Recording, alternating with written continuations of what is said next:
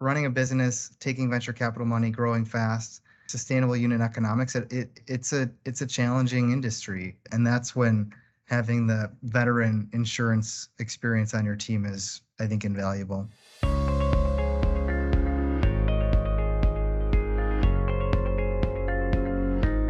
Excited today to be here with Mike Mansell. He is principal at American Family Ventures. Welcome, Mike.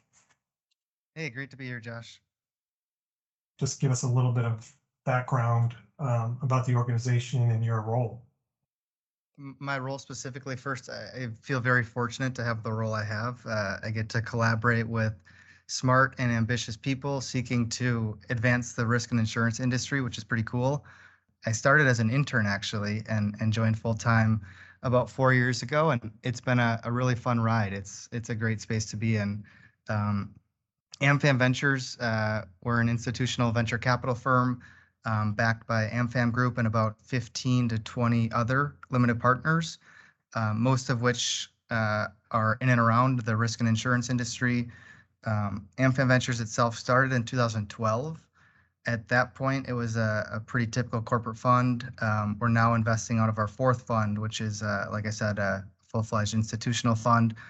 We focus on early stage, so we typically describe that as incubation to early growth. The nomenclature for fundraising rounds has changed quite a bit over the last few years, but really what it means is we're usually doing $500K to $10 million checks. We lead deals about half the time, follow the other half. About half of our investments are in what we consider core InsurTech, the other half being adjacent to insurance. So that could be anything from prop tech to IoT to data analytic companies, cybersecurity, really anything that can impact the future of risk and insurance. I'm curious a little bit about your background in risk management. Do you think sort of specifically having a background in risk management, has impacted your career development in some way?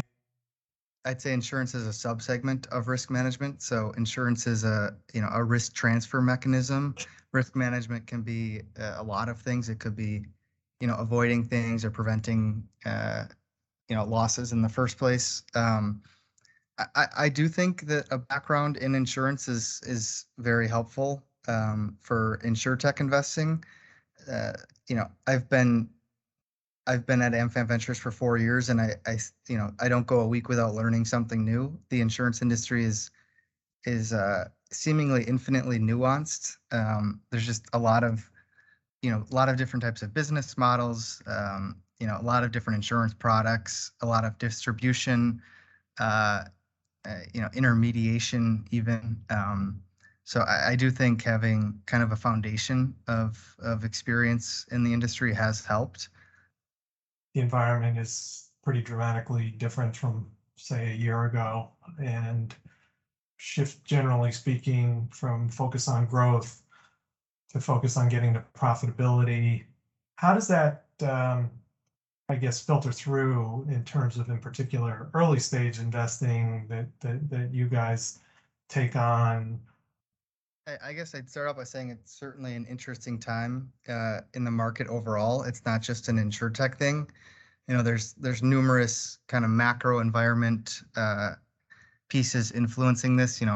Talks of recession have been going on for a while. Political climate is, the political climate is what it is. International conflict, interest rate environment is a little bit unusual, and obviously inflation as well. And the past, 2 to 3 years were certainly a hot market. So in a way, some cooling off is a little bit refreshing.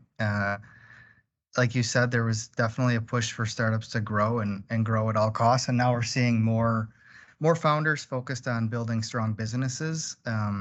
Which to me is refreshing. There's probably a higher bar for founders entering the space as well. It's more challenging to raise capital. So that seems like a natural outcome, at least, which, could result in a little bit more focus and less noise. So not sure, can't remember if all your LPs are large carriers or most of your LPs are large carriers, but how does that sort of impact your approach? Does that sort of impact the investment theses that you sort of develop? Does it impact your approach to the types of companies that you'll consider investing in? Does it mean there's certain companies that are off the table for some reason? Yeah. So, without getting into too much detail, our goal in building kind of our fund four was to build an ecosystem of partners that spans as much of the insurance kind of value chain and ecosystem as possible. So we want P&C carriers, life carriers, brokers, work comp, all different lines of insurance. And how the model has evolved, it's I think a really cool aspect of our firm is, it's mutually beneficial for everyone. So when we're talking to a startup, what we offer is we're smart in the space. We focus on InsurTech, and we have a network of potential customers or potential advisors behind us. For our limited partners, we are financially focused, but there's a lot of strategic exhaust that we can capture along the way, and help them all kind of have eyes and ears on what's going on in the InsurTech marketplace. What has been sort of the transition in sort of the investment theses, and has the cost of capital forced or influence you to change some of the areas where you're focused? From a kind of investing perspective, I wouldn't say we've made like drastic changes. We're shooting for home runs and grand slams. So it's like founder, product, market, team is our big areas to dive into. We do have a handful of investing themes that we're investing against. And those have been kind of developed with our 10-year history. And we're to the point now, too, where we're starting to see kind of second iterations of some of those, which has been helpful. I mean, you guys, I think, typically like to lead your investments, lead the rounds. And as the companies move on to future rounds of capital, how does the relationship change for you? Number one, and number two, are there particular things you've seen the successful InsurTechs do as they do kind of progress through their growth journey? Yeah, so we lead about half the time and follow the other half. I'd say the closer it is to insurance, so the more likely we are to lead. We're pretty hands on. We when we lead an investment, we're usually taking a board seat and. The companies that I work with and the companies that our team work with, it's, the founder can contact us at any moment and we want to help. I think if you asked a lot of our founders, they'd say that we're helpful and they enjoy working with us and we've provided value. One of the benefits of our setup is that, we have connections and we are, across our team. If there's a reinsurance partner you're looking for, someone on our team can make a contact. If you're looking for a contact or like a distribution partner or a brokerage, hopefully we can help make that introduction. So I'd say that's one of our cores. We'll help companies fundraise, with materials, introductions to other investors. Are there certain things from a risk management point of view that you see in companies that just make it a total non-starter? Total non-starter might be too strong, but there are yellow or red flags that can come up. Companies that have been around for a number of years and haven't been able to generate traction is, you always have to ask why. Companies that have pivoted, you kind of have to dig into why.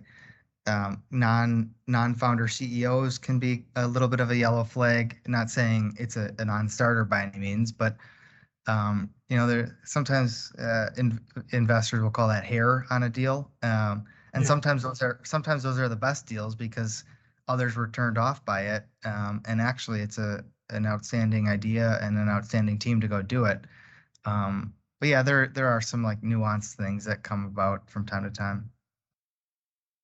Given the fact you think we're still in earlier cycles of, you know, InsurTech and InsurTech innovation, any kind of big ideas, anything, you know, if you're looking 10 years out, 15 years out, that you think may come to play, whether or not they're investment themes for you or not, any things you that might, you know, potentially put a stake in the ground in, or think might develop?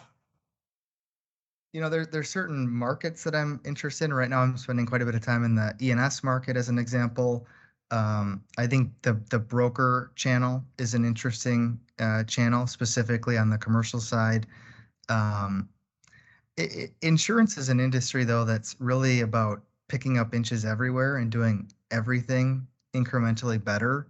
And at least that's kind of how it's been approached to date. You know, massive change in this industry, I think, is a little bit hard to imagine if we're talking 10 years out. Obviously, there's an influx of more data, and, you know, there's a world in which, you know, insurers, you know, leverage new forms of data, you know, AI systems.